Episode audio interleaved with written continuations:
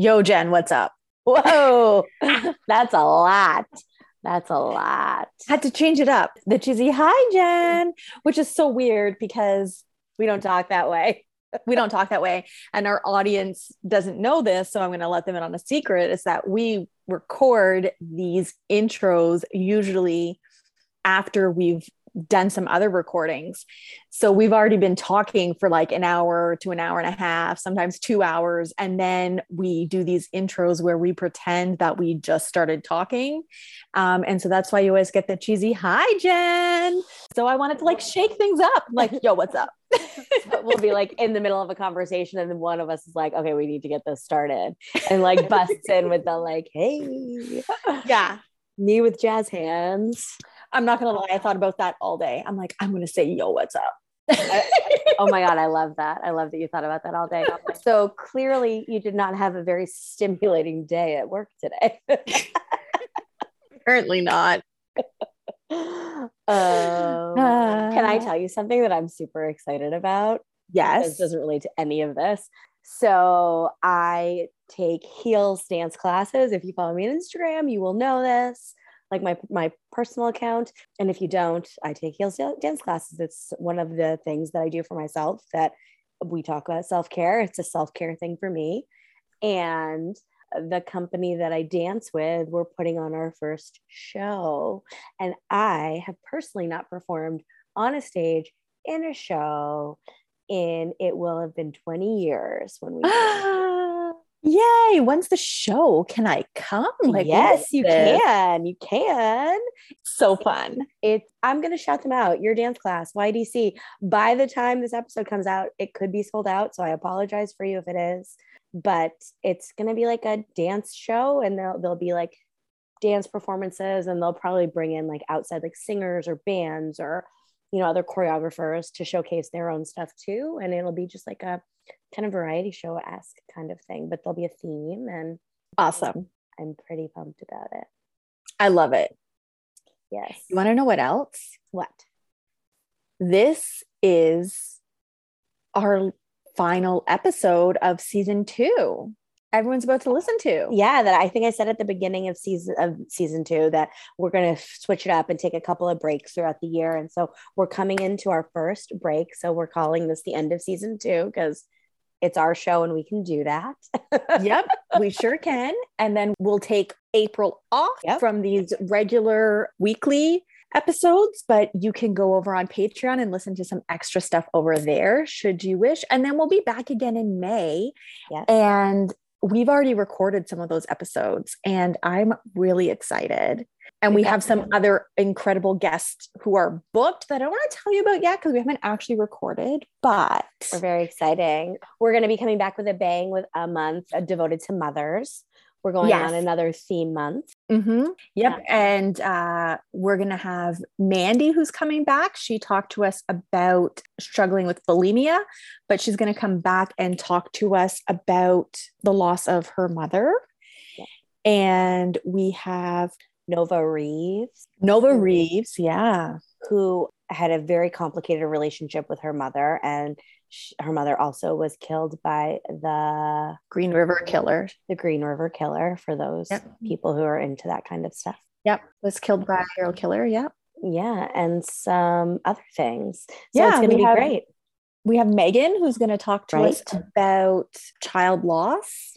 Mm-hmm. Because she had a toddler who died and we have someone else booked but they haven't recorded yet so that's going to be a secret yeah we don't because you know life happens and sometimes that stuff doesn't work out so we're not going to tell we'll you that. See. But if you are missing, you're going to have us, to listen. You're going to have to listen.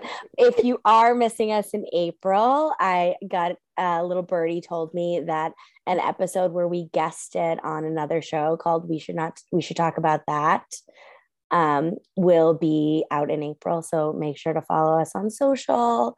Woo! We will let you know and all of that. Enjoy. Enjoy. Oh, and enjoy Marcy's episode. Actually, it kind of goes in line with the whole Mother of May theme because we talk a little bit about motherhood mm-hmm. in her story.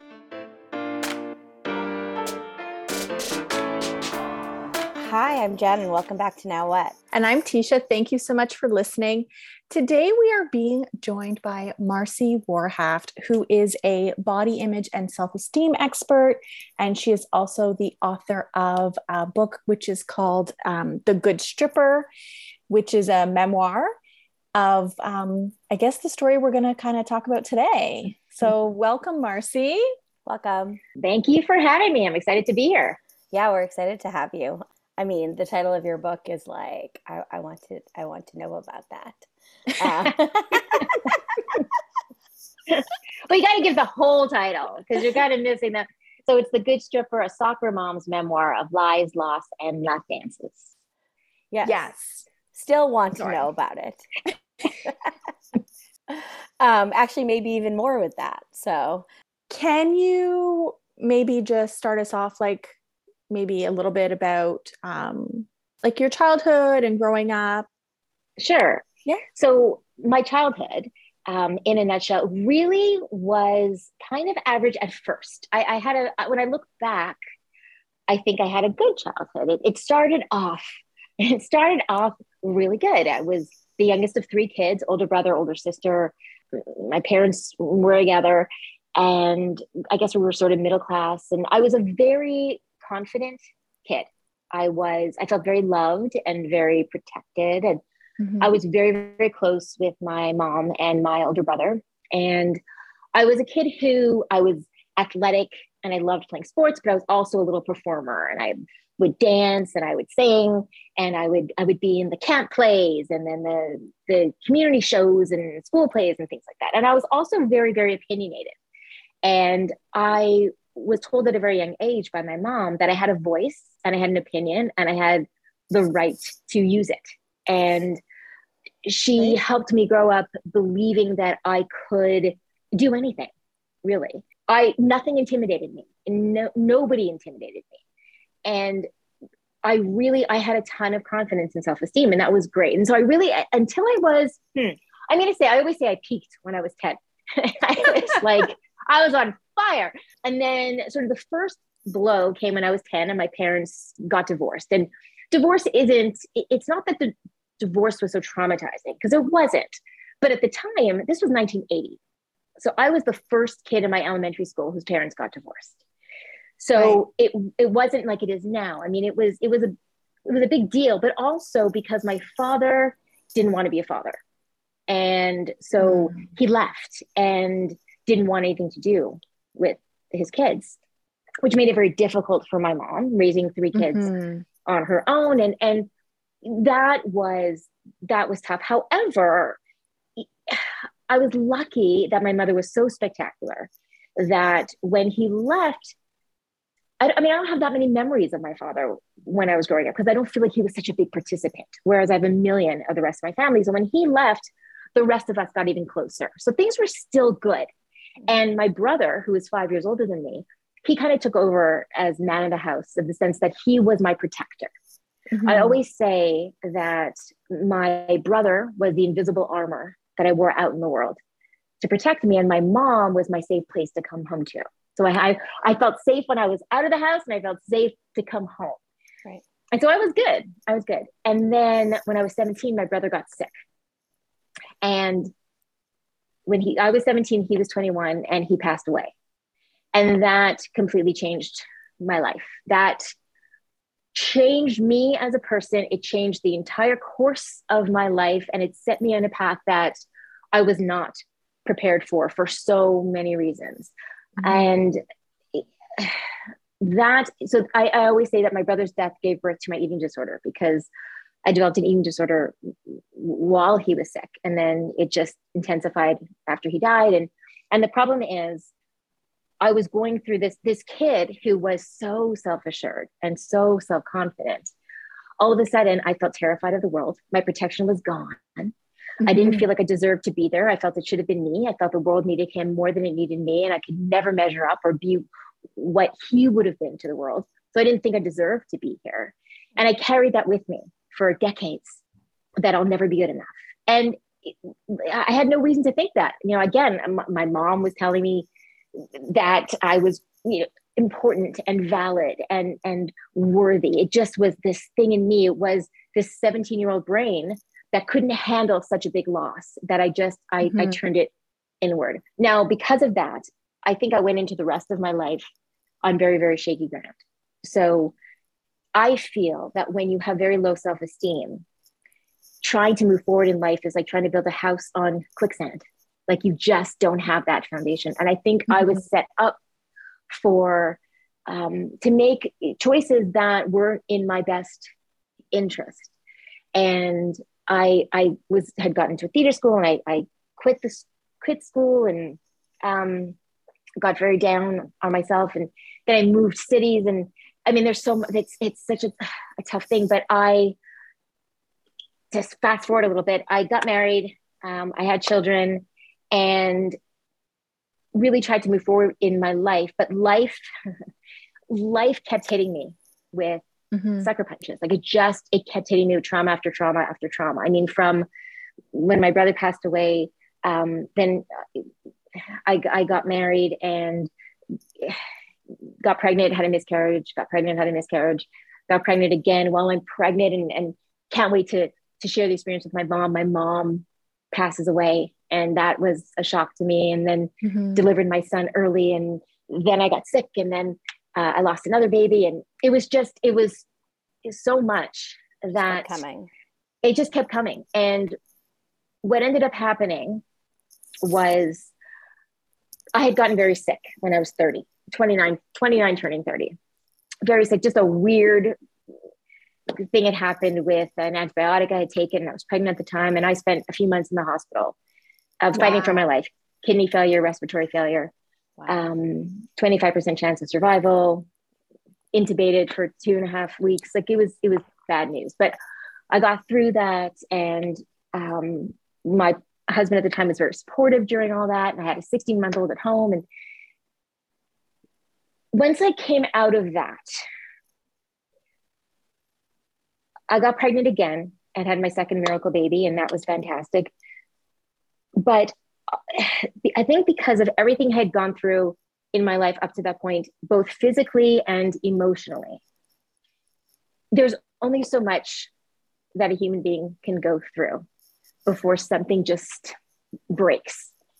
And mm-hmm. I was told by a therapist once that I had experienced something called traumatic overload, where you just can't handle anymore. And it was at that time when my husband had decided he had brought up a few times in our marriage before that to change the dynamic of our marriage, to open things up sexually. And I wasn't on board with that. Um, we had a very fulfilling sex life, but wanted more, and I what didn't. I mean, I was still dealing with my body image issues too, and had two babies, and Mm-hmm. Um, but it was at this time, again, it was about a year after I'd, I'd gotten out of the hospital and had another baby. And then he brought it up again. And at this point, something I had was going through this traumatic overload. I wasn't feeling right. I remember calling my doctor who had helped me um, when I was pregnant, saying, I don't, something's not right with me. Like I knew I wasn't, I was off kilter. Um, and, and I believe that that my husband thought it would be a good time to bring it up again. And and I won't get into details because I think, you know, I, I do in the book. So it's reason to read it. But um, I don't feel that I had the confidence or the strength or the wherewithal to say no. You were vulnerable. I was never for. I mean, it's very important that I say it was never an abusive situation. I was never forced. It was never anything like that.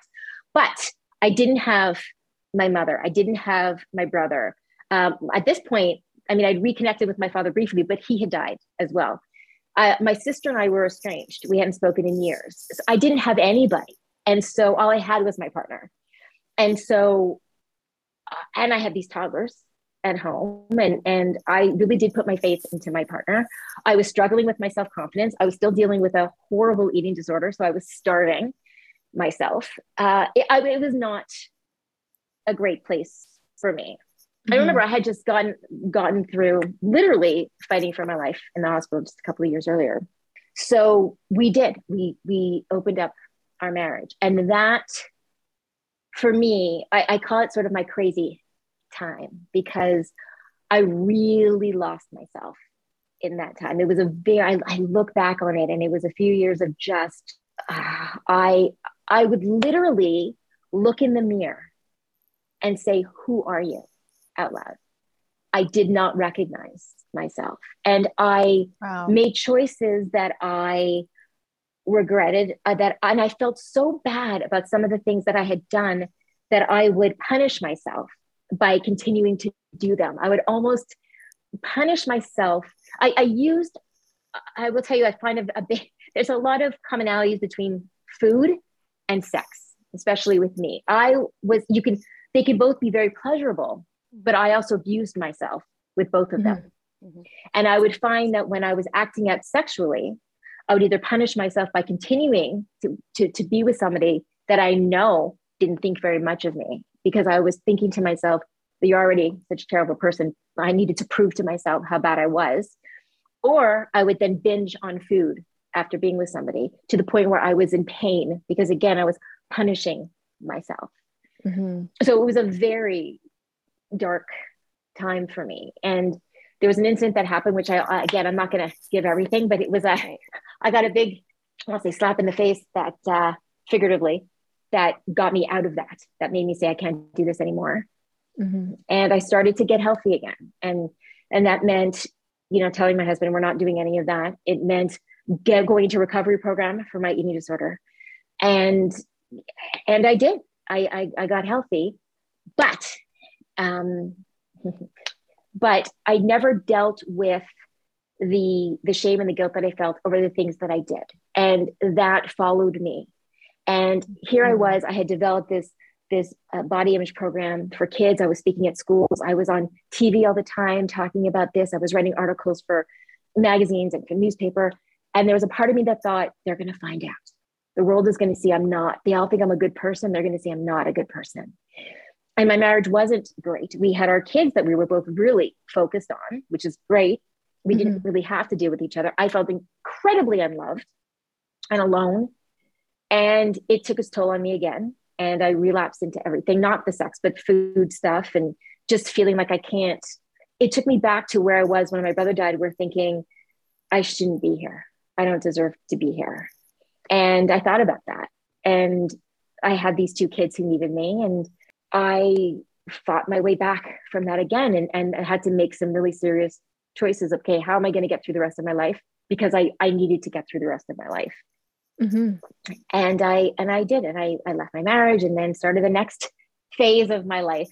And, and it's only been it's only been I'm going to say about six years since I've really been okay or on the path to to being okay. Mm-hmm. that's a that's a lot. And that was in a nutshell. I mean, I didn't get into, but yeah.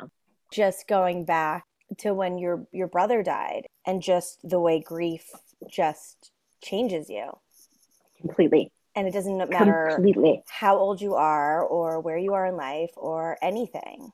Mm-hmm. Like it changes you to your core.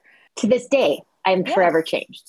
Yeah. To this day and and especially because he was someone who was just like you you described him as your armor like you know that's it was an important relationship so so it's not surprising that your life would be changed to me that it would be changed so much and i could see because we've had we've talked to quite a few women who have struggled with body image and eating disorders and mm-hmm. and a mm-hmm. lot of that is about control and you had to have felt completely out of control as your brother was sick and dying and then died so i mean that that also it doesn't seem like a, uh, that far of a leap that that would be a way to re, like take some control back in your life.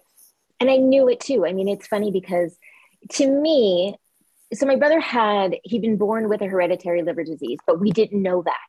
He didn't have any symptoms until he got he was older. So it wasn't we weren't prepared. I was literally in the middle of writing my final english exam in school when my vice principal walked into my room and came to my desk and took my papers and said come with me mm-hmm. and that's when my brother had died and so i was not i wasn't expecting it but and i say this often and and it's the truth is that the moment before I was told that Billy died was the last moment I felt safe and protected for decades. Mm-hmm. Probably, it was pr- probably, I, I, don't know that I've ever felt completely safe mm-hmm. since then. And then a few years later, losing my mom, I mean, it's been very, very challenging, you know, to, to, I, I, I was thinking today actually that I, that I often feel like that, that I, losing them is feeling like I'm three years old and I'm in a, a brand new amusement park and I let go of my mother's hand by mistake and now I can't find her. That's mm-hmm. what it still feels like sometimes. And I'm going to be 52 in a couple of months, you know. But with going back to the control thing, I remember I go to the hospital and people would bring food because that's what people do, right? I mean, mm-hmm. yeah. people bring food, whether it's for a good occasion or a bad occasion. And it was a weird thing where I thought, I'm not going to eat it. Like, it was like, I'm going to do something because I felt like I was so helpless. What I needed to do something, and it was the only thing I could do mm-hmm. was to just not eat. And then um, I think it, again, when you realize when he died, and you realize, oh my god, I have no control over my life. Like anything bad can happen at any moment. And yeah, the only the only thing you can the only thing I could control was my body. That was the only thing I could control. Yeah. So mm-hmm. I could mm-hmm. control what I ate or what I didn't eat. Like that. That was it. So I was holding on to that. Plus, it, it was a distraction because the thought walking past his room to go to my room i mean the the empty room it's just it's it's too much. So i'd rather focus on my empty stomach than billy's yeah. empty room. Yeah. Were you still struggling with the, the disordered eating when you got married? I was i was because i didn't go into my treatment program until i was in my 30s so i had kids by then. However it's a very deceiving because it would tell me that I don't have a disorder. And so when I met him, I remember saying, I used to have an eating disorder. And I that's what I thought. I, I wasn't lying. I thought that I used there because there were periods of time when I would feel a bit of a reprieve, or I would just, I was still eating poorly or, or exercising too much or whatever, but I didn't recognize that. So I thought I was okay. Mm-hmm. And then I remember living together and I would do crazy things with food. I even talk about it in my book, just crazy things with food. And then we, I, when we had kids, I, it was really important to me that I enjoy my pregnancies. So I was actually good when I was pregnant. Like I ate what I needed to eat. And I remember, I remember before I got pregnant, I had this vision of being one of those women who are like at the gym, running on the treadmill until they're like, oh, I'm in labor, and then like jogging to the hospital and and then popping out the baby and then jumping back on the treadmill. That's what I thought. And then I had two miscarriages. And when I got pregnant again, my doctor's like, nope. You know, she's like, it's healthier to be a little heavier than underweight. And it was, I wasn't allowed to go to the gym. And it was like, mm-hmm. eat whatever you want. And I was okay with that though, because I really wanted a healthy baby.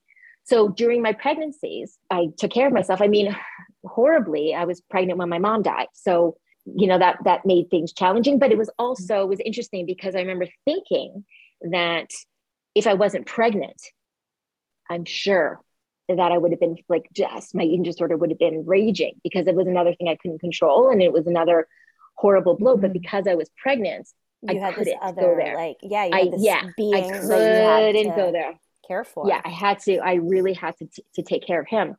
Um, so yeah.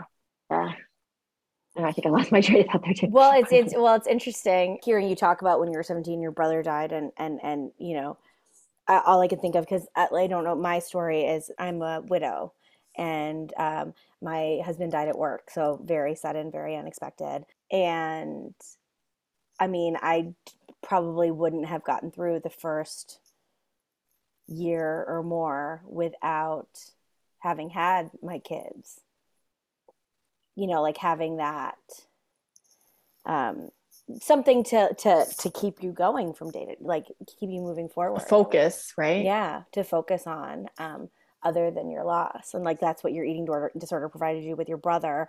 And then you it's almost like thank god you were pregnant as painful as that must have been um, mm-hmm. when your mother died. Because you you had this this reason and you wanted for him so badly. Right so it's it's just it's People find all sorts of distractions, I think, when they're grieving sometimes, or in pain for other reasons, like things that they might turn to. And I guess in your case, it was it was eating, but for other people, it's you know, it was it, for me. It was every or... yeah, right. It was well. That was the interesting thing because I kind of joke that when I did, when I was acting out sexually, and, and when I was dancing, and I didn't dance, I didn't strip for that long at all. It was a few months, but it was significant. It was a significant uh, time in my life. It's funny because I, I I didn't turn to to alcohol. I didn't turn to like the whole time that I was acting out. I never had a sip of alcohol. Like I had. I was this married mother of two, putting my kids to bed. I was with my kids all day. I would put them to bed, drive to the club, strip, leave the club at three o'clock in the morning, get home, change my clothes, go to the gym, work out, go to the 24 hour grocery store to pick up whatever I needed to pick up, come back, and then take a shower and be up with my kids. And I would be up for two days. Yeah. And I'm like, when do you sleep in there? I didn't. Um, I didn't. I didn't. I didn't. And uh, I remember it's, it's funny. I remember that was one thing that did bother my ex husband because he, he, I remember him telling me that, you know, the days that you don't sleep, those are days that are off your life at the end. Like it, you know, it was really super unhealthy. And at the time, I'm telling I didn't have a drug. I didn't have a sip of alcohol, nothing. It was, I was running on fumes. I always say it was pure trauma that was doing yeah. it. Um, but it was, and, and, and I knew too that, that again, my, my food and sex were so intertwined that I was afraid to stop acting out sexually because then I thought I'm going to start eating again. So it was like, it was going to be, I was going to be in excess, doing something in excess. And it was going to be one of those two things. Right. Um, so yeah, I, I mean, and going back to grief, I was just talking about this yesterday. I don't think people realize. I mean, look, a lot of many of us have been through grief. I mean, that's that it's a part of life. The older we get too, but I just I think there are some times when it it it affects us so deeply, and I think it's one of those things that other people are so uncomfortable with. Mm-hmm. So un- it makes your grief makes other people's because I think people are so afraid putting themselves in that situation, right? Like they don't want to think, oh my God, I'm, I'm, uncomfortable talking to her because I don't want to imagine what it'd be like if I lost my husband or I lost my brother or I lost my. It makes people very uncomfortable. And because of that, we're afraid to share how we feel. Because of that, I, I think there's also this fear of, oh my God, if I really feel it, I'm never going to stop feeling it. And so there's so many things that keep us from feeling it. But that it's the worst thing because as you said, it's going to come out. Like it's it's going to come Always. out if we yeah. don't deal with it. And you might mm-hmm. not look, it could be somebody who who works themselves to death and they're super successful, but they're avoiding something also. Mm-hmm. So it's it's yeah. and and the other thing that I that I really noticed for the first time I really, really recognized it when I was writing my book is that I wrote it pretty quickly. I, I mean, it's all I did. I just, I, I didn't leave my, my house, but I wrote it in about seven months. And I had never been in so much physical pain while I was writing it. And I realized that I was writing about 40 something plus years of trauma in just a few months. And so And when you write, you can't just, I had gotten used to telling parts of my story. I could tell it and not feel it. But when you're writing it, you you mm-hmm. have to you have to feel it so people feel it. And so I had all this scar tissue over my heart. And then I had to open it up to go back in there. And I physically was feeling the emotional pain that I felt over those years. And it, it, it wasn't until I had taken a break for a week to visit a friend in, in Vancouver and I didn't have pain that week. And I thought, huh, like I haven't written and I'm okay.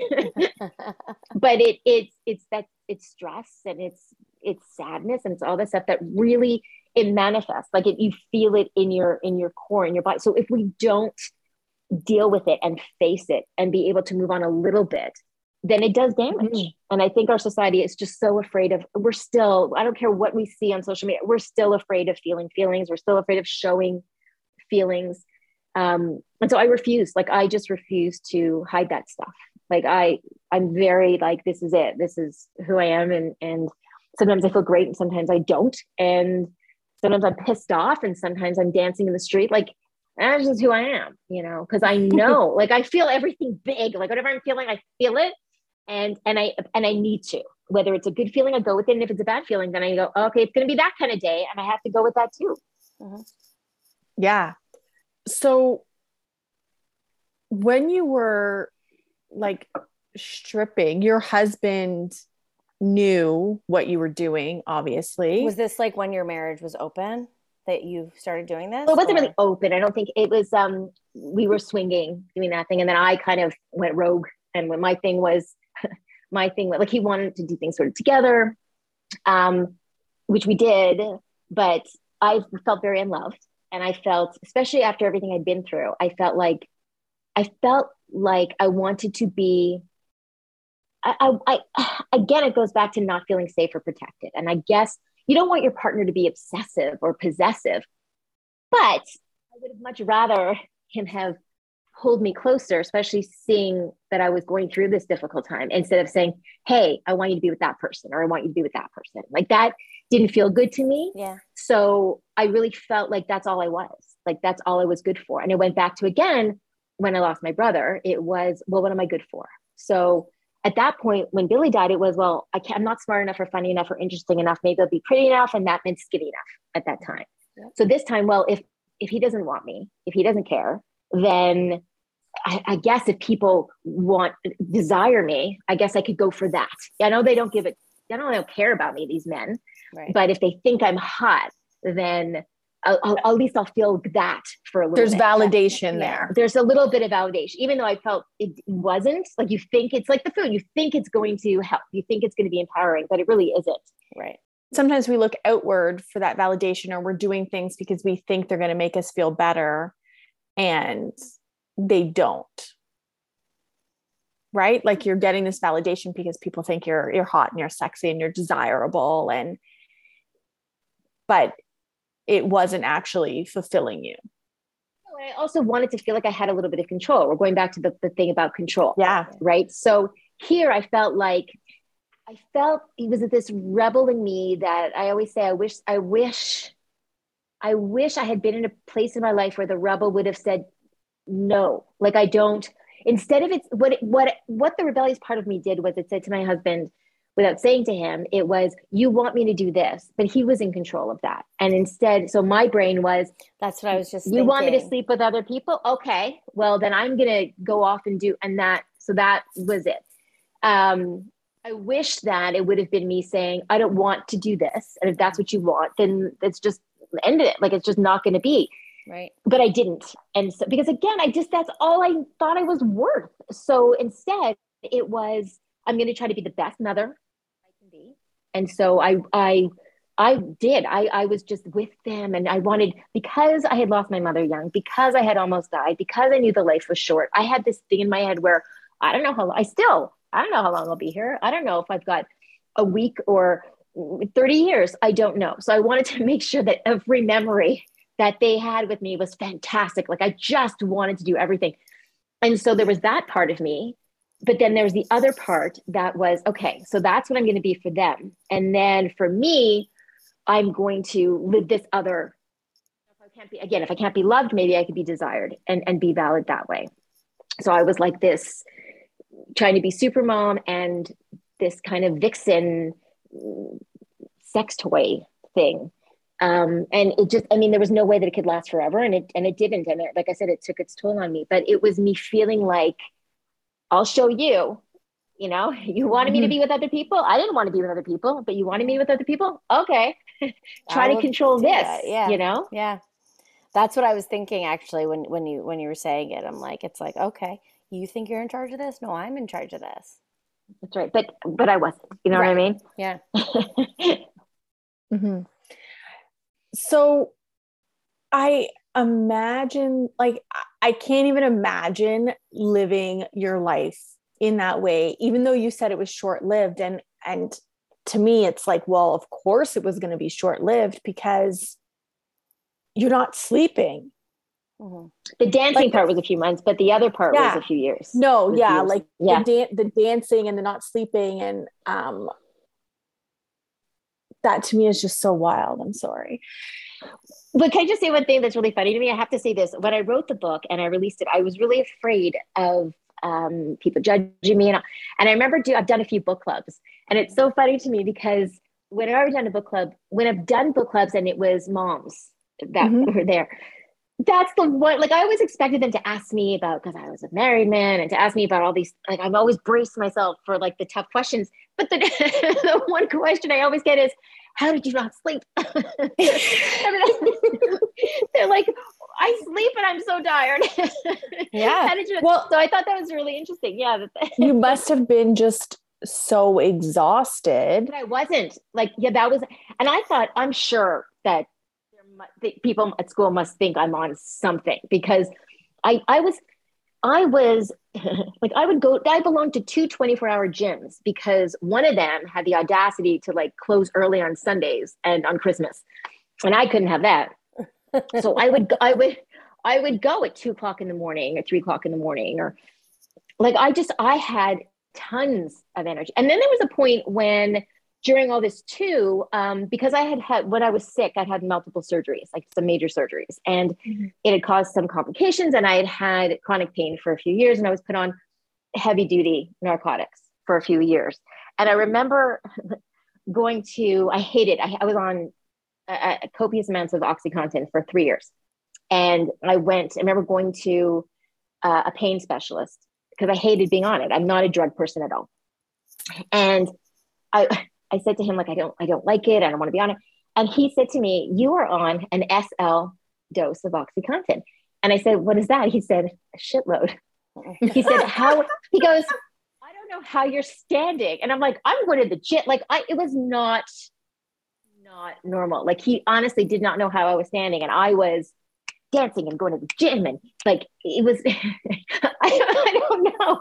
I don't know what it was, but it's it's, it's again, your body is such a crazy, crazy machine. Like it's amazing what we put it through. That's why, I mean, I abused my body so many years and I, I hated my body for so many years and judged it. And now I will never do like my poor body between the stuff that I did to it and life did to it.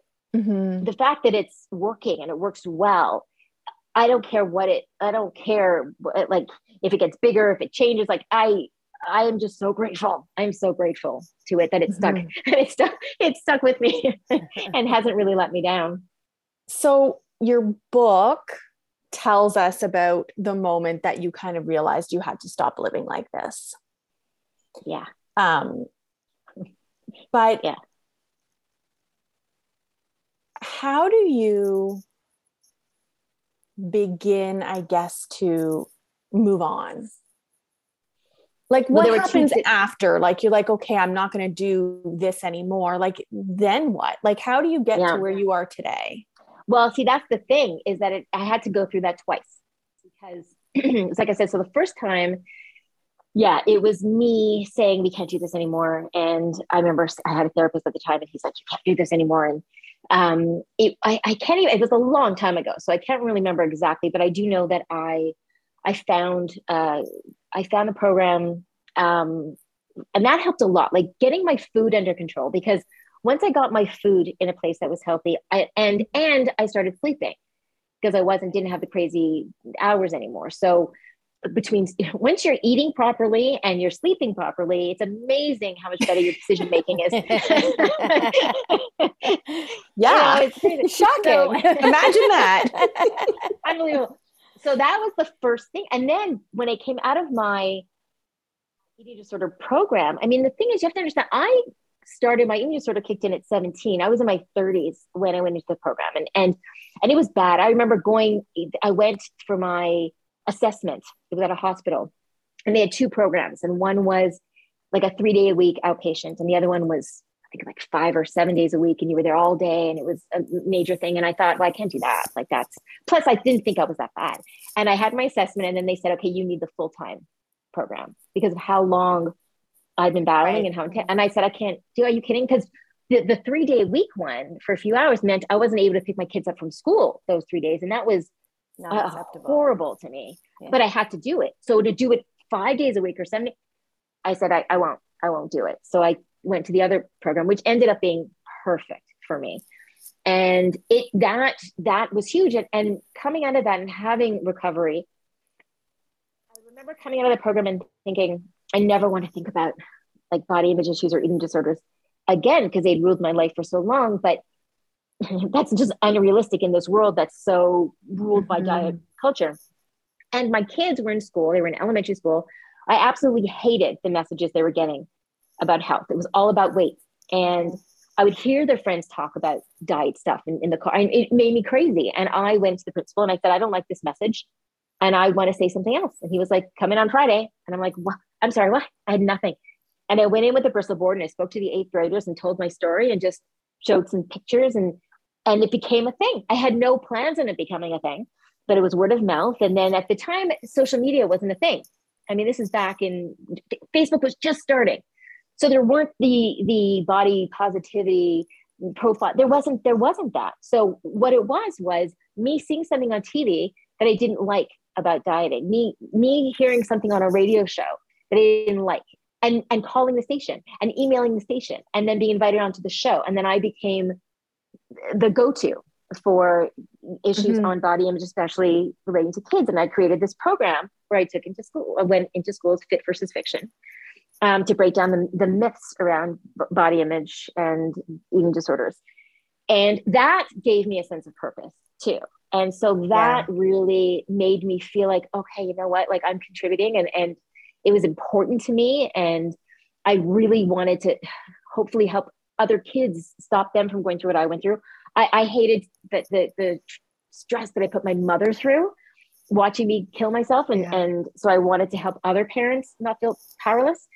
But like I said, so that was the first kind of like, okay, I'm going to be okay. I'm going to be okay. But like I said, at some point, I hit this wall where every time I would do something on TV, let's say, I was afraid that somebody would come out and go, uh no because i she used to do this so she used to like i, I was afraid my kids were going to find out because they didn't know wait she's giving talks in school do you know she was a stripper right before? Yeah. exactly exactly do you know where i exactly. met this woman and what i did with her like right yeah I, I, let me tell you so there's one thing i talk about in the book one story um, where i had just done a workshop at a school and i'm at the grocery store with my kids and i'm walking through an aisle and this man passes by and he just looked at me and one of my kids said, Why is that man looking at you like that?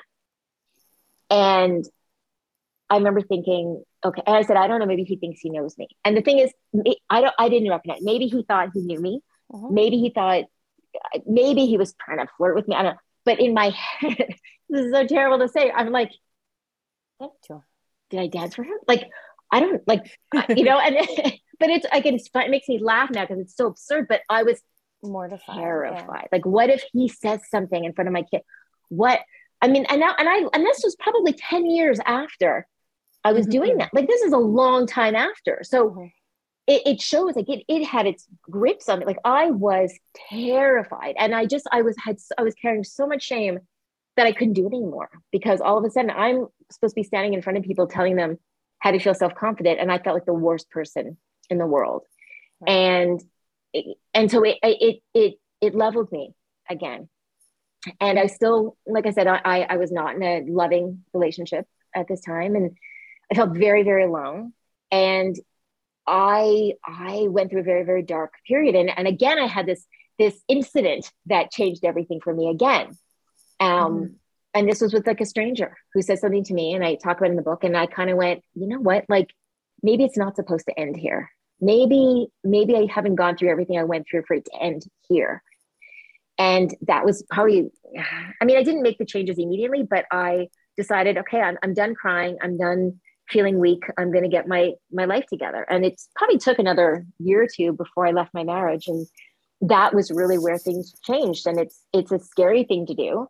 Um, but i knew i had to make some changes uh, if if there was any hope of me being happy at all. I mean, part of it also was that I talk about my kids, you know, and I wanted my kids to be happy. And mm-hmm. the thing is also, you know, my mother had a very hard life, but she was love personified.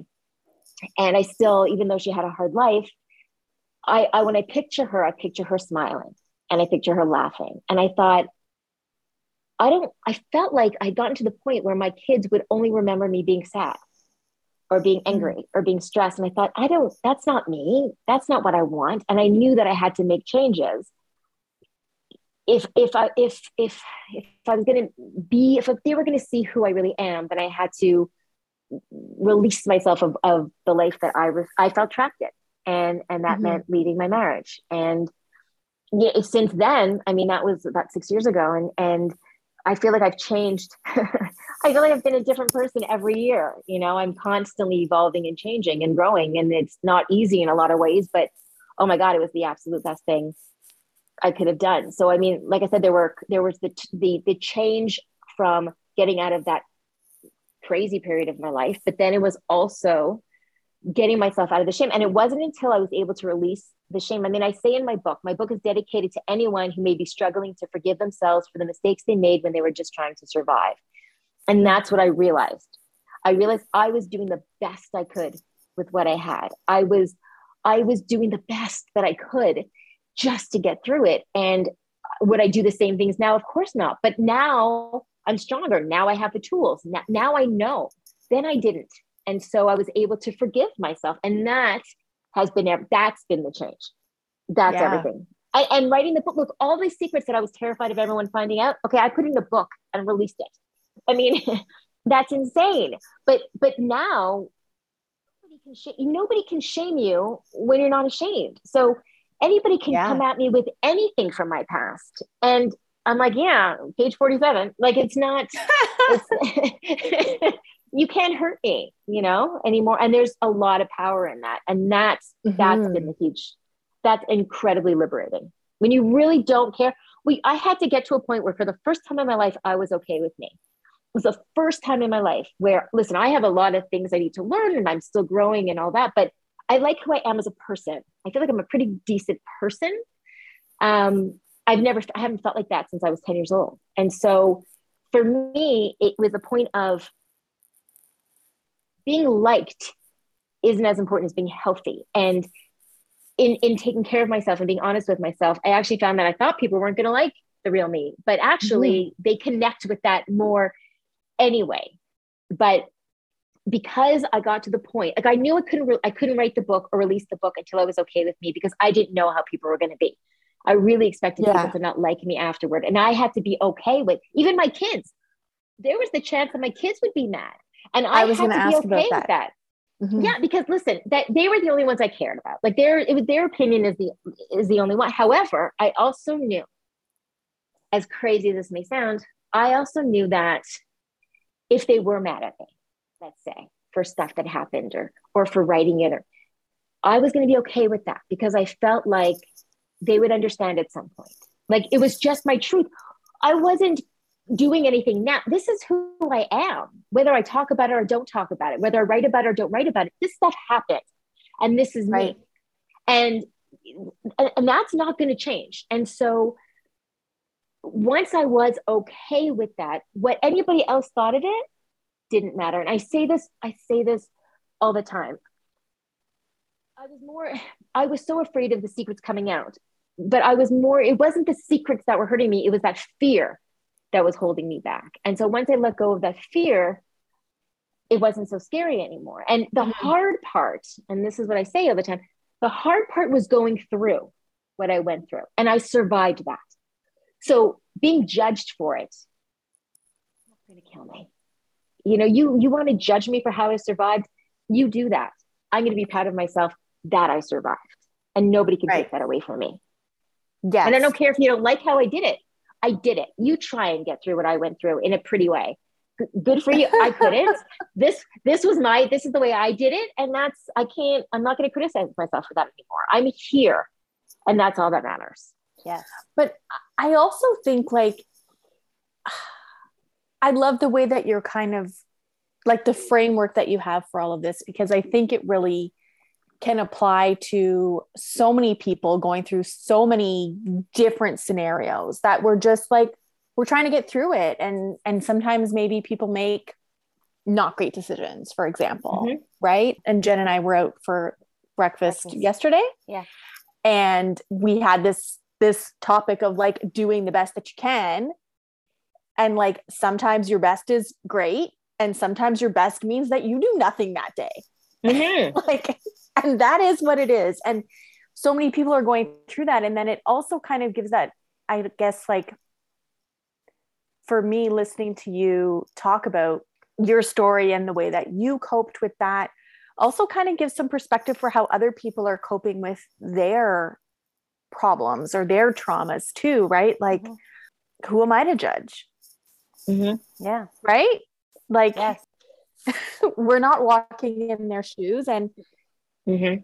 none of us have ever done this before. Any of it. And it's very, you know, it's such a waste of energy to judge somebody else too. Like, I don't, I, I but people do it all the time. They do it all the time. They do it all the time. But I, I have no, I have no patience for that. I feel like I always say I sort of relate best to people who have been through some stuff and made mistakes and fallen down yeah. and gotten back up and fallen down again and gotten back. Mm-hmm. I feel there is usually less judgment there. I, I think yes. it's great if you haven't. I think it's great if you've kind of sailed through and that's listen. I I I'm not one of those people. I say this. I don't I'm not relate. Those, I'm not that, but I'm also not. I'm also not. I'm also not one of those people that will say to you, my trauma, you know, made me who I am. And, and I'm grateful for, I'm not, I, if I had the choice, I would love to, to have had, to have everybody that I love still here and to not have any worries and to listen, I'm not going to be martyr. I'm not, I'm not wearing my, my trauma like a, a medal. I'm not. Mm-hmm. But I, I do think there's something, it's, it's an interesting thing that when I released the book and the messages that I got from people who again I thought I thought I was going to lose people and yeah the messages that I got from people saying that of course they couldn't relate to certain things you know my stepfather was a bank robber and all the craziness that went on in my life but they couldn't relate to the to but they could everyone's had loss everyone's had self-esteem yeah. issues everybody's had relationship stuff like there is stuff there and and again I think part of it was that there's I, I've I had somebody say even about my brother I had somebody message me and said that she lost her brother. She was about the same age as me. And she said she'd never seen it articulated before the way that that I did. So it was it, because there, there isn't really a lot of information on, especially back then, on siblings and things like that. And so I think it's not the the pretty stuff that connects us all the time. No. It's the dirt. It's the grittiness. It's it's when you can when we look at the stuff that we are mistakes and we think they're so huge and we think they're so shameful and then you see somebody that you like, and then you hear their story and they go, oh, oh, they did that. Oh. And you still think they're pretty cool. Then you go, oh, okay. So maybe I'm being a little hard on myself. You know, maybe I'm pretty cool too. Well, that's it. Like I, and, and also I think because a lot of people won't talk about the the dirty stuff and the the gritty stuff and, and all that, we feel alone. So I felt like such a horrible person because I thought my stories were so like there was just they're so unique. And in some ways they were but but I, I felt like nobody had done anything like this. So i'm a terrible person. And then when i shared it i had people that i even people i knew who i didn't know some of the stuff from their past and they messaged right. me and they didn't they weren't open about it nor do they have to be but there were things in their past and they felt like oh my god like somebody else and then you realize oh you too and then you you don't feel so alone and i think I think it's so important. I wish that we could be more honest mm-hmm. about the, the the yucky stuff. You know, like I'm I a huge that's like reason why we're about. doing this yeah is because it's is there the power that's in our stories and that how our stories can connect us and unify us and build yeah. greater empathy for the human experience and i think at least for me and i think jen will probably agree but like at least for me like part of doing this podcast is that i really was going through some shit and didn't feel like I could talk about the yuckiness or the messiness or whatever because it's not encouraged. People don't want right. to hear it. And there's all this um like part of the reason that I got into this podcast was um that I was diagnosed with cancer and I had two young children. But there's this whole rhetoric around like staying positive right like if you yes, have cancer exactly you just have to be positive all the time and i was scared. I was really scared and it was a really dark time and i didn't know how to cope but also really didn't have an outlet.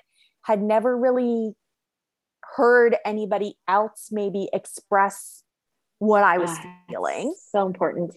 And like there is like we're just supposed to be happy and positive all the time and just avoid these kind of uncomfortable topics.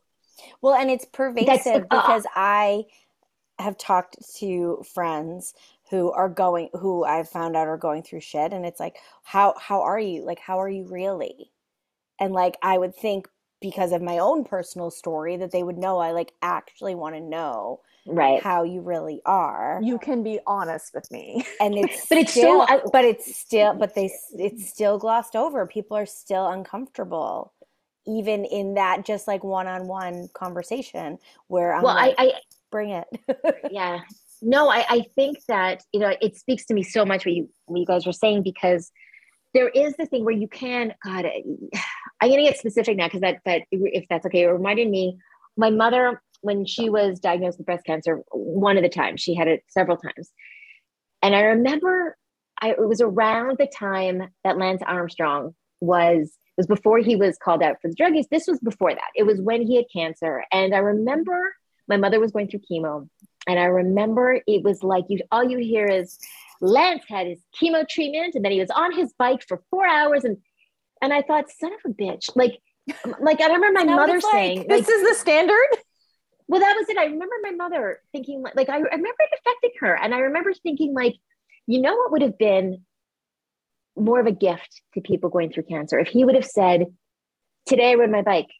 Yesterday i slept because i was exhausted and that yeah. be uh, like it's it's i'm like that's not like that and of course i feel okay saying it now because he wasn't such a great role model anyway but but I thought that that is the problem with our society. It's like, oh, she has cancer, but she went back to work right after her.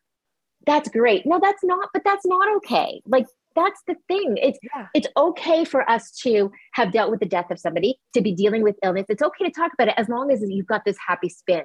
Like you were saying, as long as there's this positivity spin mm-hmm. at the end of it, then people are okay with it. Well, you know? then, then like how, and that how you were saying, I won't say I'm thankful for my trauma but that, but that, and that's exactly it. You know how many times, and I've, I've said this and I made videos about it, where people have said, I can't, if I'd be a millionaire, if I had a, a dime for every time somebody said what I said earlier, which is you, but you wouldn't be who you are today with that bullshit.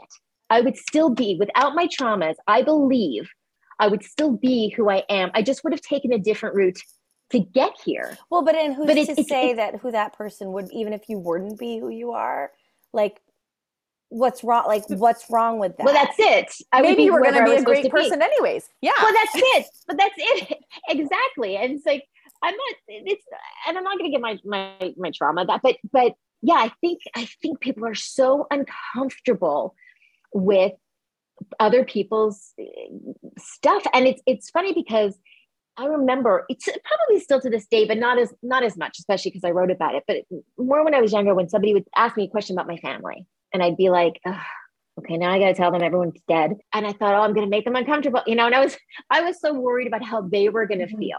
So I'd always be like, "I'm okay though, but I'm okay." You know? Yes, yeah. I have to do that all the time. right?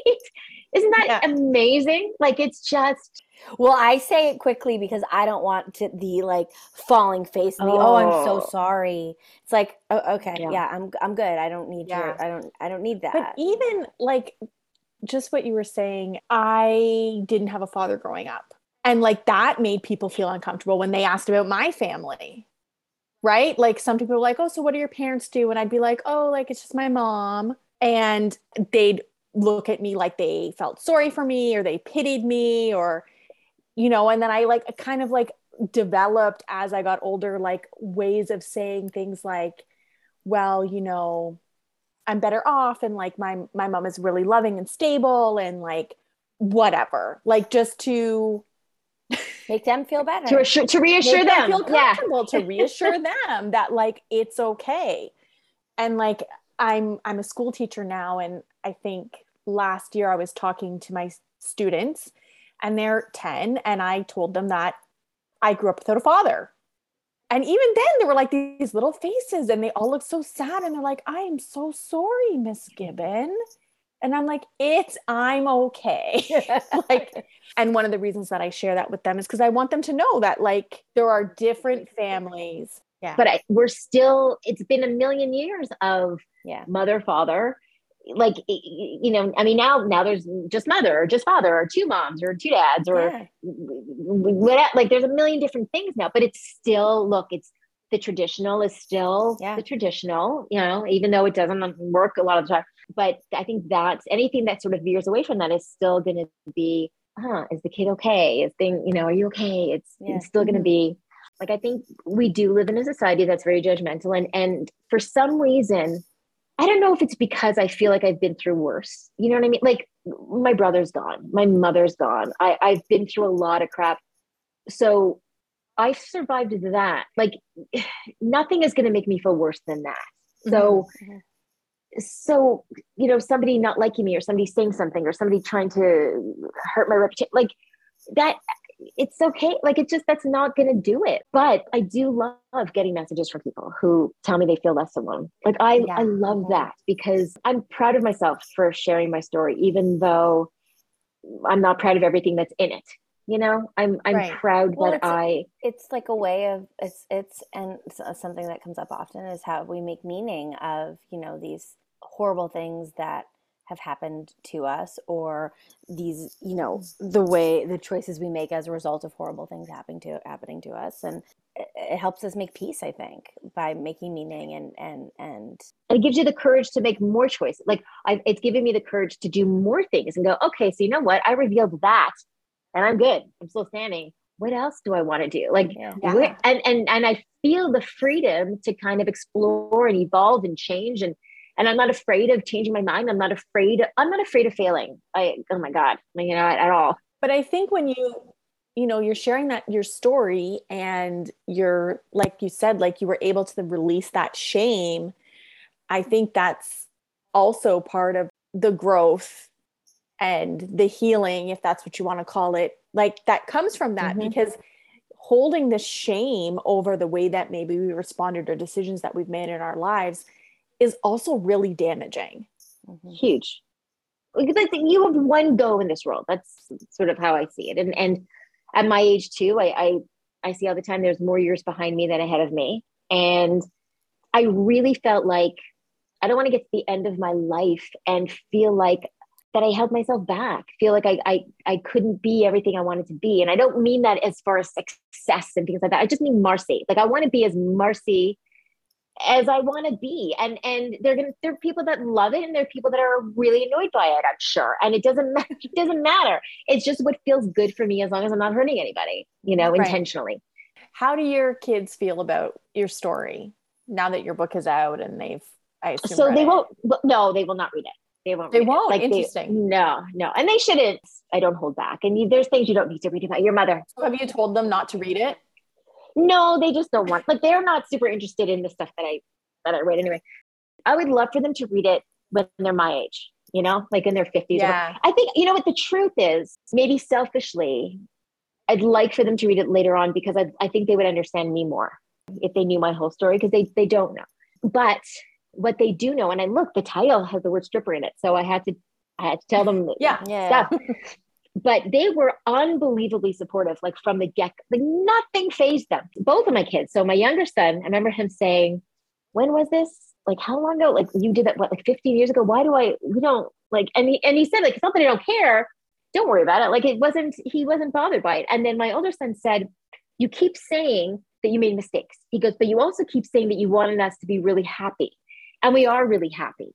So whatever you did, maybe they weren't mistakes. And so because of the the craziness with me not sleeping and and, and being up for all these crazy hours, I was there. It wasn't like they're they're thinking, oh, that's why she wasn't home. No, they don't remember me not being home. They remember me being at the park with him and creating scavenger hunts for their friends and obstacle courses and taking the like they they, they remember so that they had no clue that this was going on. Like they had no clue. Mm-hmm. And they both said, No, we got your back.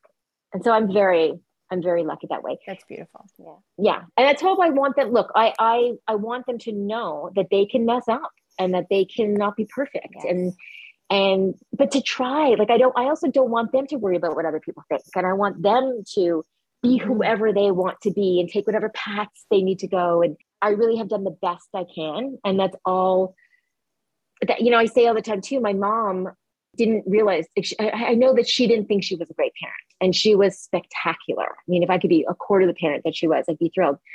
And and she made some mistakes, but to me, all that showed me was you can make mistakes as a parent and still be mm-hmm. fantastic. And I think it's it's worse to have your kids think that you're perfect and that you need to be perfect. I think that right. sets them up to feel like they need to do the same thing. So if, if anything, they learn from me, it's that it's okay to be to be human and to just try. Just try to be a good person. That's it. Absolutely. I think that's kind of what I don't know. We all need to learn that, right? Thank you so much for talking to us. We will share info on how people can contact you and pick up your book in the show notes. And we're gonna we're actually gonna give away a copy. Yes. Of your book. Yes. And I'll personalize them for you. So you Love let it. me know who wins. Yes. Then oh, I'll, uh, wonderful. That'd yes. amazing. Okay. So we'll we will let you know how you can enter to win a copy of Marcy's book. Yes, thanks so much. Thank you for listening. Thanks for listening to Now What. If you've enjoyed this episode, leave us a review. Your ratings and reviews help more people like you find our podcast. Don't forget to subscribe and share this episode with someone you think would love it. Until next time, remember your hard times are the chance to write another chapter.